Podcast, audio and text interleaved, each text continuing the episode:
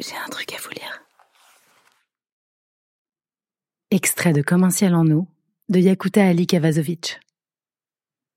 Quand je pense à mon père, souvent je pense à ces images étranges et belles d'animaux sauvages. De grands cerfs descendant dans les villes, déambulant dans les rues.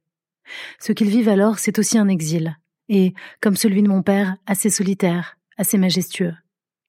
Ils ont l'air chez eux tout de suite, et leur présence réenchante ce que nous pensions connaître, les trottoirs, les carrefours, l'asphalte sous nos pas.